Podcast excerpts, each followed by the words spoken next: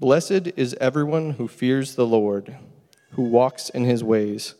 When you eat of the fruit of when you eat the fruit of the labor of your hands, you will be happy and it will go well for you.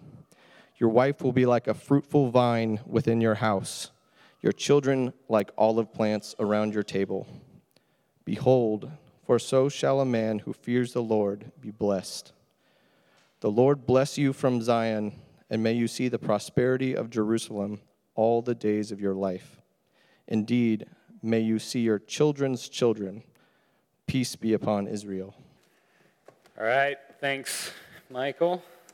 I love having people read every week because this is the emphasis we want to have during this time. While I'm up here being a tour guide, walking you through Scripture, I encourage you, you're as much a part of this time as I am, and the Spirit of God wants to speak to you through the power and the truth of His Word. So we'll have verses up here, but I encourage you, you know, use your own physical Bible. If you've got one on your phone, feel free to use that, make notes. Um, and part of what we're going to be talking about today is how does God want you to take the truth that is spoken today and carry it on to someone else, further into your community and to others. Jesus, thank you so much for this, um, for your word, just period, God. I, I, thank you that we can be in this time when um, truth is at a premium um, because most people are trying to figure out what the heck that even is. And we've got your word that we can go to, that we can trust, um, that we can follow, and know that we can find peace within your word, Jesus. So I just pray that this time would just be just an incredible time of us being able to humbly be under your word, to listen to you, um, that we'd all come away with something uh, that would grow us closer to you and to be more like you, Jesus. Um, would you do this for us? And we just thank you. It's your name we pray. Amen.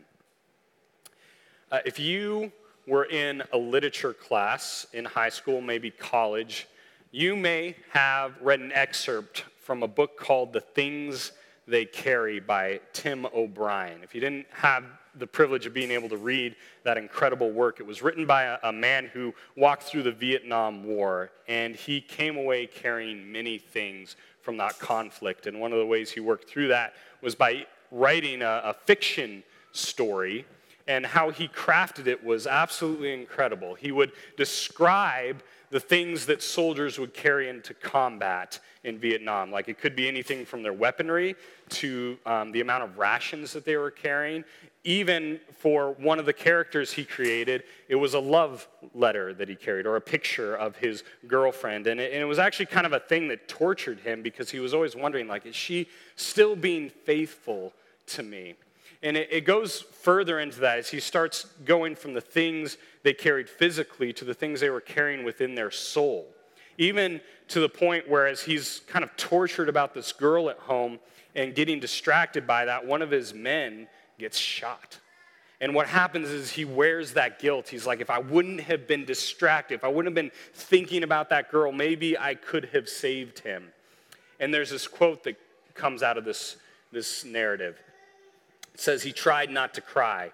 With his entrenching tool, which weighed five pounds, he began digging a hole in the earth. Lavender, the man, was now dead, and this was something he would have to carry like a stone in his stomach for the rest of the war.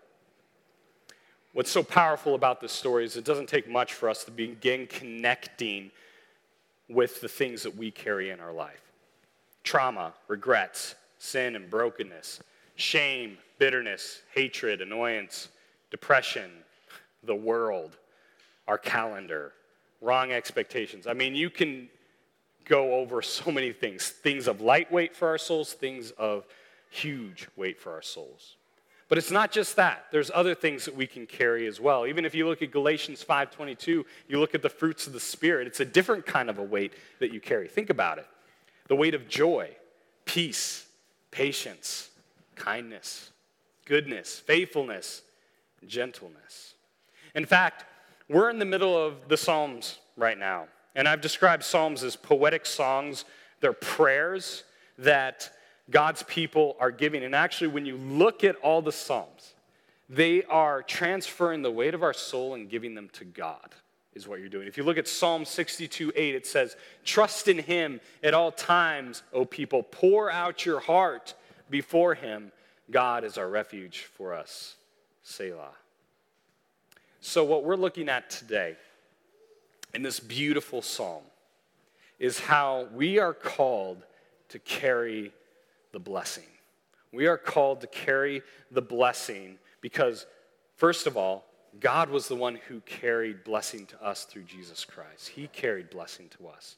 Then we take that and we carry blessing to our family, and then we extend the blessing beyond to the whole earth. So let's jump into this. First of all, looking at how God carries the blessing to us. So in the first verse, Psalm 128, it says, Blessed is everyone, everyone who fears the Lord, who walks in his ways.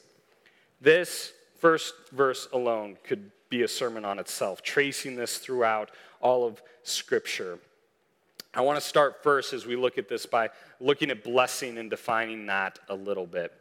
Tony Merida had this to say about it. The writer begins with the word happy or blessed, denoting a sense of satisfaction and fullness. And when you heard Michael reading it, you'll look at other translations, will take that word blessing and replace it with the word happy because there is that sense of it. But it's deeper than just like a shallow feeling, it's this idea of a sense of satisfaction and fullness. Think about when you've even heard people like saying bless you or maybe beyond a sneeze or something like that. But, but even then, when someone blesses you or you bless someone else, what are you doing? You're wishing good upon them. You're wishing satisfaction upon them. You're wishing fullness upon them, fullness of life. And isn't this a bold statement? I mean, if you grew up in the church like I did, there was almost, um, especially on a, kind of the more conservative side, there's this fear that we might misuse this. That we might think, like, man, life is hard and we've been promised suffering, so be careful about being happy. Because maybe that's just a shallow, fake feeling. But I, I don't, I don't think so. I think that we actually can experience blessing and happiness in Christ in spite of all the things that we walk through. And so, as we jump into the rest of this psalm, we're going to kind of test this bold statement and about what it looks like to uh, receive this blessing, to trust in this promise that is given to us. And it first starts off with a condition. You'll see this throughout all of Scripture. There's usually a promise or a blessing, but there's, there's usually always a condition with it because God is a relational God. He didn't make us into robots, He didn't make us into little minions that He just pushes around a little world board map or something like that. He actually desires to have relationship with us. And for it to be real, we have to be part of that relationship. And we see it here. Those, it says, Blessed is everyone who what? Fears the Lord, who walks in his way. So we got to talk about fearing the Lord. Or another way to put it is, is that by the fear of the Lord, by that right relationship with God, Jesus carried the ultimate blessing to us. So when we see fear of the Lord, that can often be twisted in different ways and viewed in a very one dimensional way. It can be fear in the sense of like, oh man, like God's looming over me and he's this judgmental, distant God, distant God who doesn't want to have anything to do with me. Or sometimes we can just skip over the idea of fear of the Lord, like, yeah, sure, cool. Maybe that's just like awe. We'll just leave it there. Maybe like uh, reverence. We'll, we'll leave it at that. You know, cool. I'll have reverence for God and we'll move from there. But the help understand just a little bit is one, the fear of the Lord is talked about both in the Old Testament and the New Testament, and the Psalms in particular highlight this. I'd encourage you, do a word search of the fear of the Lord or fear and Lord, put that into your search, and look how much it comes up in the Psalms. It's beautiful. And it actually gives you a fuller appreciation for what the fear of the Lord is. Let's just look at three references. This is three of many. Psalm 85 9 Surely his salvation is near to those who fear him, that glory may dwell in our land. Psalm 103 13 As a father shows compassion to his children, so the Lord shows compassion to those who fear him. Psalm 103 17. But the steadfast love of the Lord is from everlasting to everlasting on those who fear him, and his righteousness to children's children. This is why a right relationship is one where God is feared. And if you think about it, usually the things that we fear, the things that we're most concerned about, are the things we center our life around. And so, in fearing the Lord, we don't fear other things. When we fear the Lord, we see him as the highest thing in our life. If you don't have a good study Bible, I'd encourage you to get one. In, in the notes of one of mine, the ESV study Bible, it says, Fear in response to a manifestation of God's presence involves both reverent awe and healthy fear of God's displeasure and discipline. And like we saw in these previous Psalms, there's all these things associated with the fear of the Lord, like his steadfast love, like his compassion. We often separate these things, but look at how they're all integrated together into a deep relationship of us with our Lord. God is the center of our life, and our greatest relationship with him is when we fear him properly. But it is not a horror fear like you would see in a horror film, but rather it is a holy fear. It's times when we see our sin and know the displeasure that it causes God, that God hates sin, and that He took sin upon Himself through Jesus Christ and died for us.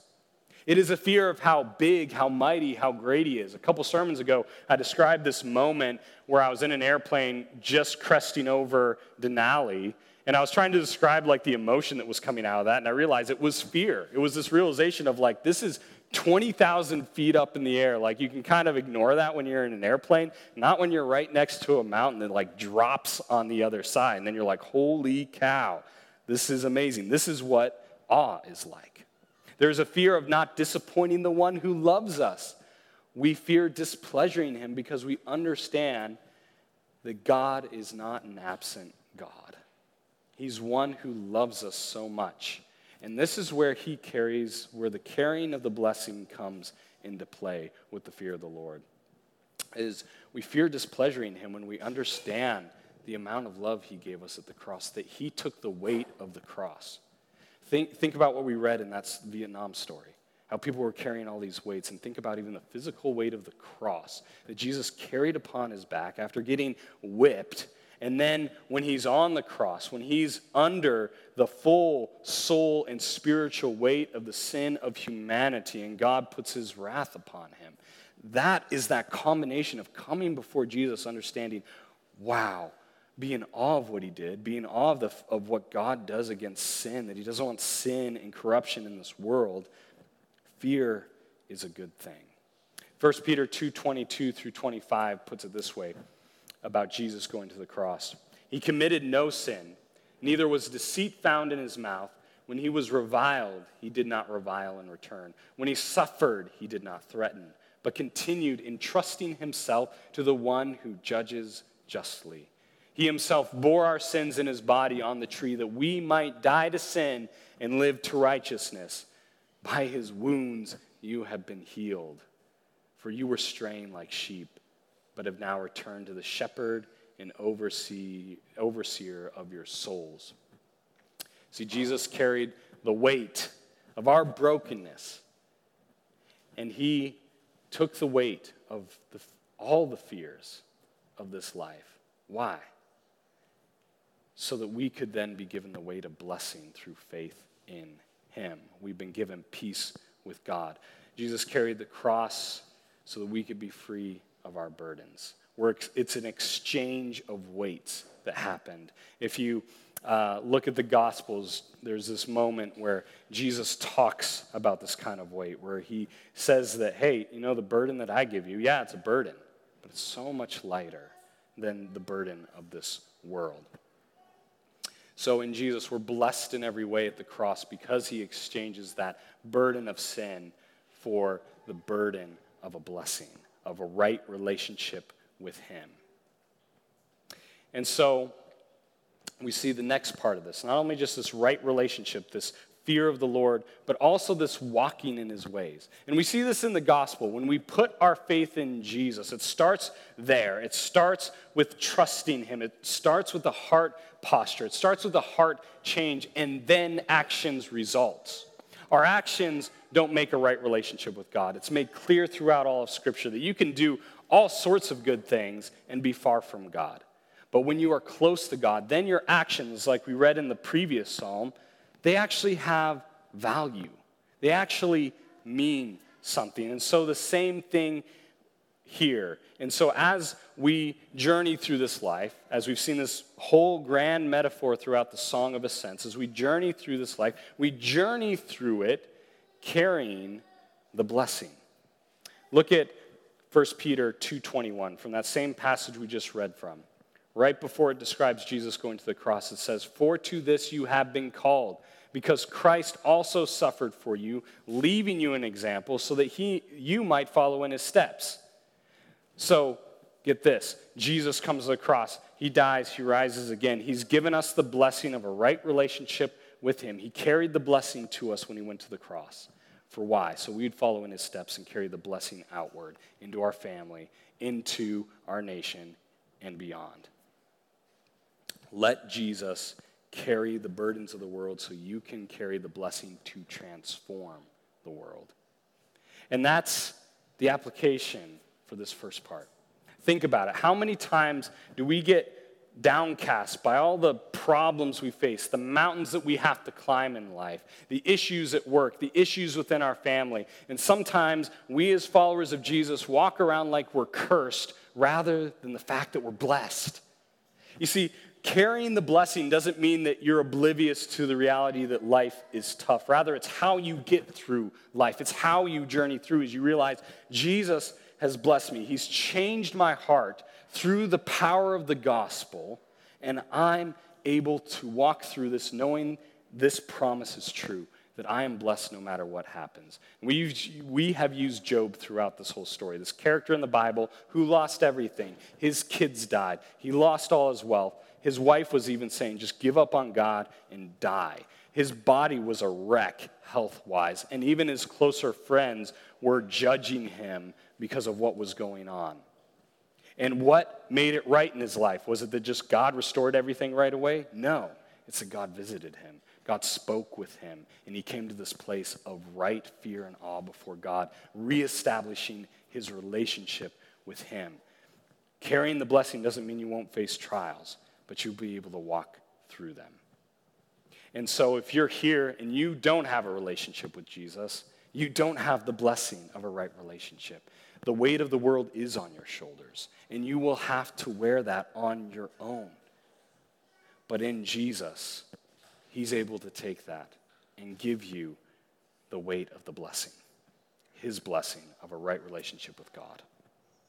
So let's look at the next couple of verses. So Jesus carried the blessing to us, and as you look in the Old Testament, when this psalm was written, Anytime Israel had success, it was the Lord's presence. It was Him carrying the blessing to them. So now we're going to look at how we carry the blessing to others. Starting in verse 2 You shall eat the fruit of the labor of your hands. You shall be blessed, and it shall be well with you. Your wife will be like a fruitful vine within your house. Your children will be like olive shoots around your table. Behold, thus shall the man be blessed who fears the Lord. So, what this psalm is doing in these first couple of verses is it's taking a look at the family unit. So there's a physical aspect to this and there's a spiritual aspect. No matter what, when you just look at human society in general, what's the building block? It is the family. You have to have a man and a woman come together and make kids in order for life to keep going as humans. That's part of it. So there's a, a very real physical aspect to this in following the Lord and, and, the, and the promise of a blessing here. But it's more than just a specific blessing, like how many, like the, if you produce a whole bunch of kids that you're like way more blessed than everyone else. That's not what it's getting at. What it's getting at is the blessedness of the family unit in general. First looking at the man, then the wife, and then looking at the kids. And just like I prayed over the Coopers recently, you might not have kids. You might not even have the ability to have kids. Does that mean you're not blessed? No, that's not what this passage is saying. Or maybe having kids is a daunting idea for you. When you step back and you look at how Jesus even looked at family, there's a deeper aspect to this. Matthew 12, 48 through 50. This is what Jesus says. It says, Um, but he replied to the man who told him, Who is my mother and who are my brothers? And stretching out his hands towards his disciples, he said, Here are my mother and my brothers. For whoever does the will of my Father in heaven is my brother and sister and mother. So as we go through this section, as we talk through it, we're family here. We're family as a church. We, we own each other.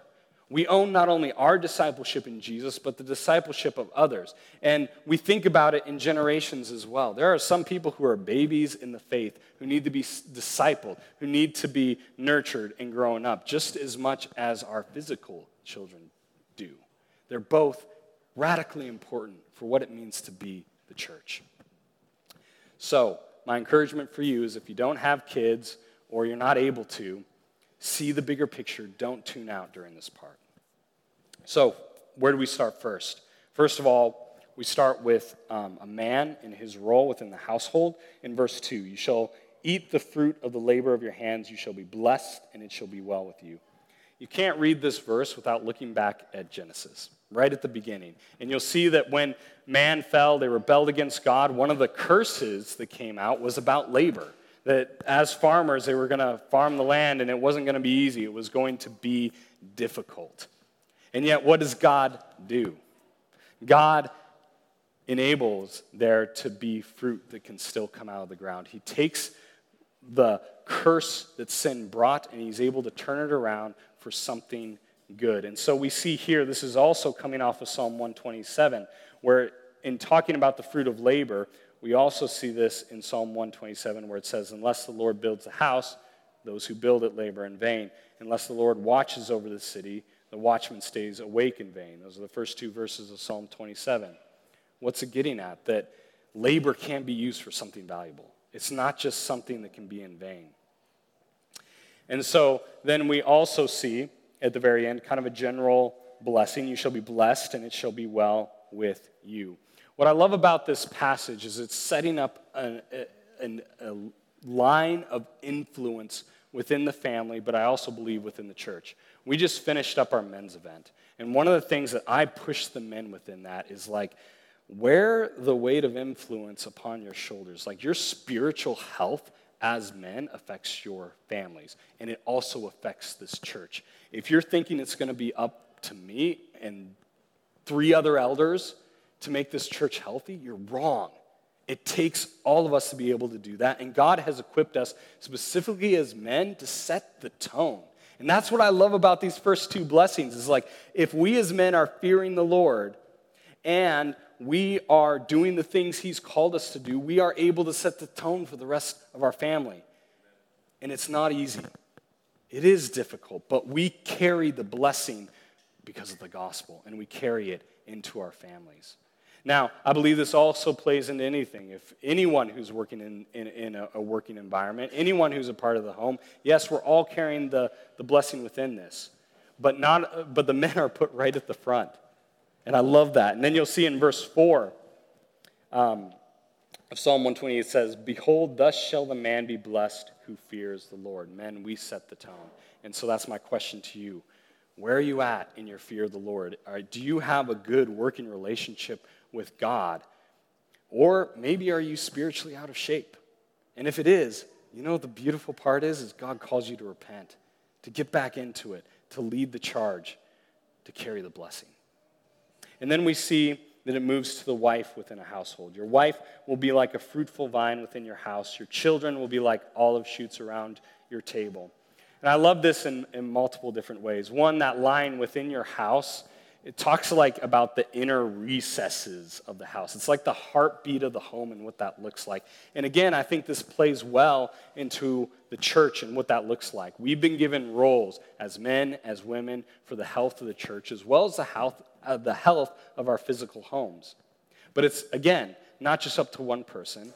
We operate as a family together, meaning if you don't have physical kids, well, guess what? We got a ton of kids here. You probably heard them praising Jesus in the first part of our gathering.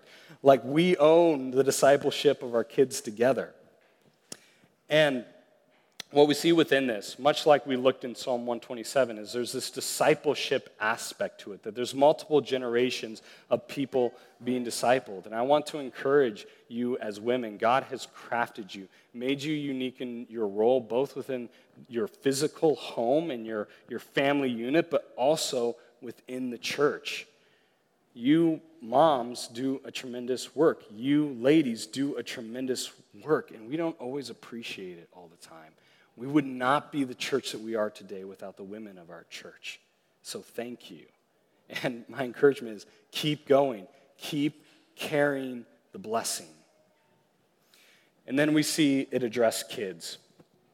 It says, Behold, uh, it says, Your children will be like olive shoots around your table. And the imagery that's coming out of this, um, you can actually see it um, kind of in this picture right here. Um, if you could imagine at the base of the tree, like basically little tree stems popping out out of the roots. That's what an olive tree does. And it's this imagery of like kids are going to be uh, the ones who will be carrying the blessing next. While you're pouring into them, leveraging your life for them, um, it's what's going to carry the gospel forward into this world. And if you're looking at the world and you're like, man, it's broken, it's messed up. You're right. That's why we need to train and disciple our kids together as a church family, right? So here's the thing I want to encourage you in. If, if you are a parent, or if you've been involved in discipleship, you probably run into this scenario where you have poured out your life in multiple ways, and your kids turn around and like smack you in the face, metaphorically, or maybe physically, depends on.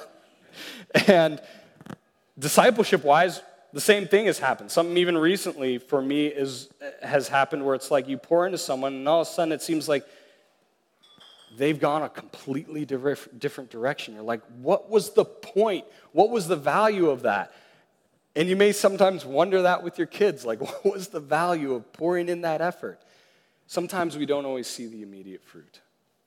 God's called us into relational farming, and it's not something done overnight, it takes years decades. In fact, you may not even see the fruit within your lifetime. We were just, I was just meeting up with GC leaders this morning. We were talking about how, like, you know what? It may be five years later before the words of truth you spoke into someone's life, the Spirit actually opens up their heart and uses it, and you may never hear about it. And that's what I love about this psalm. It's trusting that you are blessed, that you have a blessing to carry, and that when you carry that blessing into other people's lives, it will make a difference. It will grow the household of God. It will make a difference. And you might not realize that until you're on the other side. When you're past this life and you're in heaven and you see the fruit of those relationships staring you back in the face. We have to have faith in that as we continue on, both for our physical kids as well as our spiritual kids as we move through discipleship.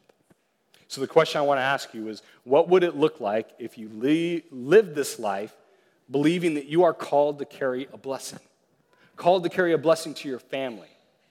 Not just your physical family, but also your spiritual family. And I want to encourage you if you're a kid in here below the age of 18, you carry a blessing.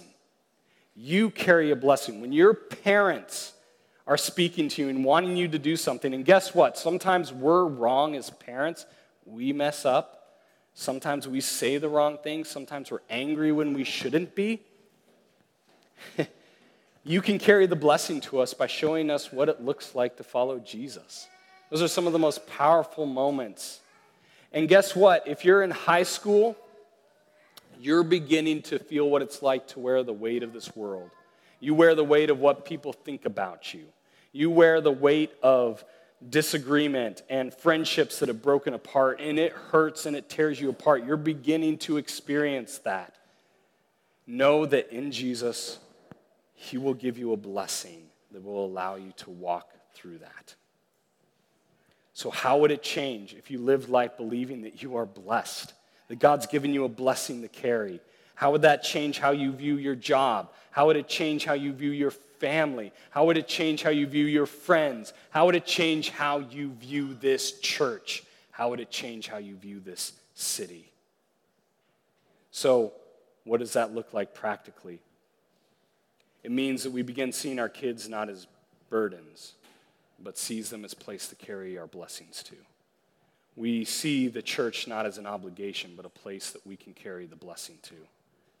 when we go into work, we don't see it as just a fruitless thing with a, with a horrible boss, but it's an area we can carry the blessing to, the blessing of the gospel. And for you kids, it means that you see your parents not as tyrants, but as people to carry the blessing to, because we need it. What would it look like? We need to develop this culture of carrying and passing on the blessing. It's this heart change, it's a perspective change, and it will transform our church, it will transform our families, the world will be transformed. So, the last part, last two verses, we look at not only how we carry the blessing, but how we extend the blessing. Verse 5 says, The Lord bless you from Zion. May you see the prosperity of Jerusalem all the days of your life. May you see your children's children. Peace be upon Israel. Note that there's a repetition going on here. Talks about the source of the blessing coming out of Zion. As we've said many times, Zion is this representation of the city of Jerusalem, but specifically that it was the place of worship, the place where God's presence dwells. And it goes right back to the first verse where it talks about a right relationship, being grounded in the fear of the Lord and walking in his ways. And so, likewise, where does that blessing originate? Where does it start? It starts with the Lord. It starts, in this case, with those followers of God in Jerusalem. It starts out of the presence, out of the temple. This also is the big theme of Scripture from Genesis to Revelation. The blessing comes our way. And then what do we see Jesus commanding his disciples? It's like, go, go and make disciples, go and carry that blessing into Jerusalem, into Judea, into the ends of the earth. Read that in Acts chapter 1, verse 8, and, and, and see the mission that God gives his disciples. And what are we doing when we do that? When we carry the blessing of the gospel, we are calling people to exchange the burdens that they carry, the burdens of the world, to exchange it for the blessing of the gospel. Just like we exchanged our burdens, so we go and encourage others. The other thing that happens in this section is it changes from a statement of a promise to an action that we do. If you've ever heard of benedictions, it's a formal part of the church service. It's usually at the very end um, where the, the preacher, the pastor, prays over the people in, in a blessing form. But I believe this extends to all of us. That in many ways we live our lives giving benedictions to one another. You see, first of all, it starts with a blessing of the church. Think about it with me. Where's the first place of blessing that comes? The Lord bless you from Zion. And then it says, May you see the prosperity of Jerusalem all the days of your life. What's Jerusalem? It's the center of worship. So this, is, this is significant when you read John chapter 4, 23 through 24, where Jesus is talking to a woman who is far from God. And he says, But the hour is coming and is now here when the true worshipers will worship the Father in spirit and truth, for the Father is seeking such people to worship him. God is spirit, and those who worship him must worship in spirit and truth. So when this psalm was written, they were focused on the prosperity of Jerusalem as the center of worship. Well, we today are looking for and praying for the prosperity of the church and what that looks like. And I'm not talking about a monetary prosperity, I'm talking about a kingdom prosperity of seeing more people coming to know Jesus, of people's hearts being transformed and influenced by a relationship with Jesus. That is the prosperity of the church. And we're in a time right now where the church is being viewed in a lot of false and untrue ways. And we need to reclaim that here and live out the way that God has called us to as the church, as a place where God's people gather together to worship Him. The church is described as the bride of Christ, something precious. And we are called to care for and nurture that truth together. Everyone plays a part. Everyone has a job in this family as the church. So here's something I want to encourage you stop using phrases that disassociate yourself from the church family. It is so easy sometimes when we are engaged with family and bad things happen that, that we'll say things like, yeah, you, you guys can go and do that, or, or you choose to gather that. No, own the family, even in your language. This is our family. This is not just my family. This is not just your family, it is our family together. So let's claim it together. As much as the Israelites would claim an identity with their tribe, as much as they would claim an identity with the Israel nation, so we claim our identity as a family of God.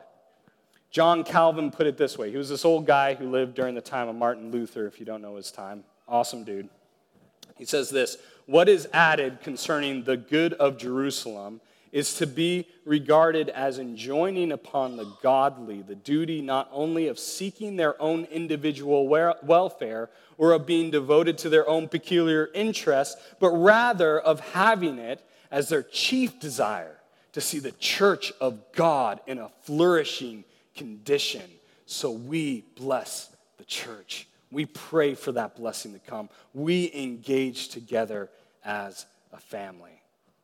And this is what's so beautiful when we see this being used even in the Old Testament, is there was a promise given to Abraham that his descendants would be like the sand of the seashores, that they'd be more numerous than the stars. And in Hebrews 11, 39 through 40, it says, And all these, though commended through their faith, did not receive what was promised, since God has provided something better for us, that apart from us, they should not be made perfect. And what this is looking at is how what began in the Old Testament still continues to when Jesus came down, died on the cross, rose again, and continues on beyond that. When we look at this phrase where it says, May you see your children's children, there's this desire of, like, first of all, physical aspect.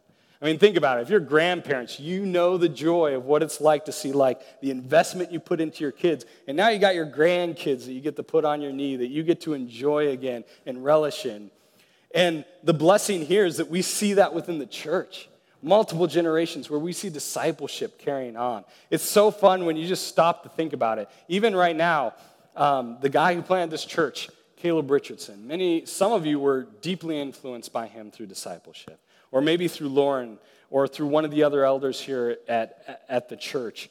And then it's so sweet when you see someone catch the vision and then begin seeing multiple generations of followers of Jesus, like a tree, like an olive tree with the plants just growing out. It turns into this garden. And sometimes we don't get that. Sometimes we don't get to see that. But we have faith that that's what God was doing. And even now, we see that Abraham, his spiritual family includes us. That promise we can see the fruit of now. That indeed, when God said, Yeah, it's going to be more than the number, the grains of sand or the stars in the sky, that it wasn't just the nation of Israel, it would be every follower of Jesus Christ, true followers of Yahweh, true followers of God. The reason I get, the reason, the thing we can take away from this, don't give up on making disciples. And maybe you've gotten jaded from that. I have. I've been there where I've gotten discouraged. Maybe you need to start the process again and be asking God, who do I need to make disciples of? Or who do I need to be discipled by? We carry the blessing as the church. We carry it together. And then we see it continue in the last line Peace be upon Israel. One thing about the Bible that I love, even in the Old Testament, is that the nation of Israel was sent to be a blessing. That their blessing in being followers of God were meant to extend to other nations. And don't we see the same thing with Jesus and how he calls us to reach the ends of the earth? You know, I love it. One of our um, one of the people within our church, I'm not going to use his name directly because we record this, but he's going to be leaving soon overseas into East Asia and uh, for a couple of weeks be out there spreading the gospel. And that's just a little, a little church in Fairbanks, Alaska. Gets to send out one of their own to go make an impact thousands of miles away for the sake of the gospel. How beautiful that is. And so, this is a call to mission we are called to move. We're not just called to like hold on to this blessing and just hold it within us or, or in our little church group.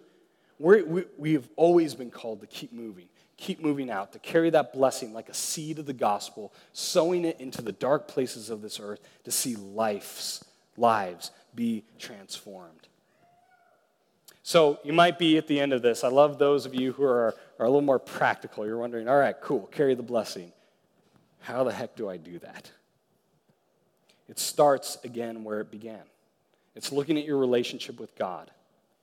and, and understanding, well, first of all, how do I grow myself in my relationship with God so that blessing is just constantly there? It comes with that relationship with Him. And that's why at our last men's event, we talked about the spiritual disciplines. Because I used to look at those as like these legalistic things that you slap gold stars onto and prove yourself to be a better Christian.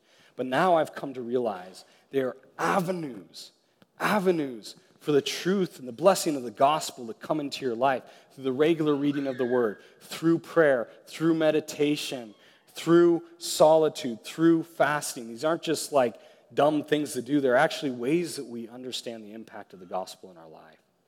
And the more we understand God and Jesus and what he did for us through his life here on earth, through the death on the cross and the resurrection, we're able to take those good things and pass them on to others.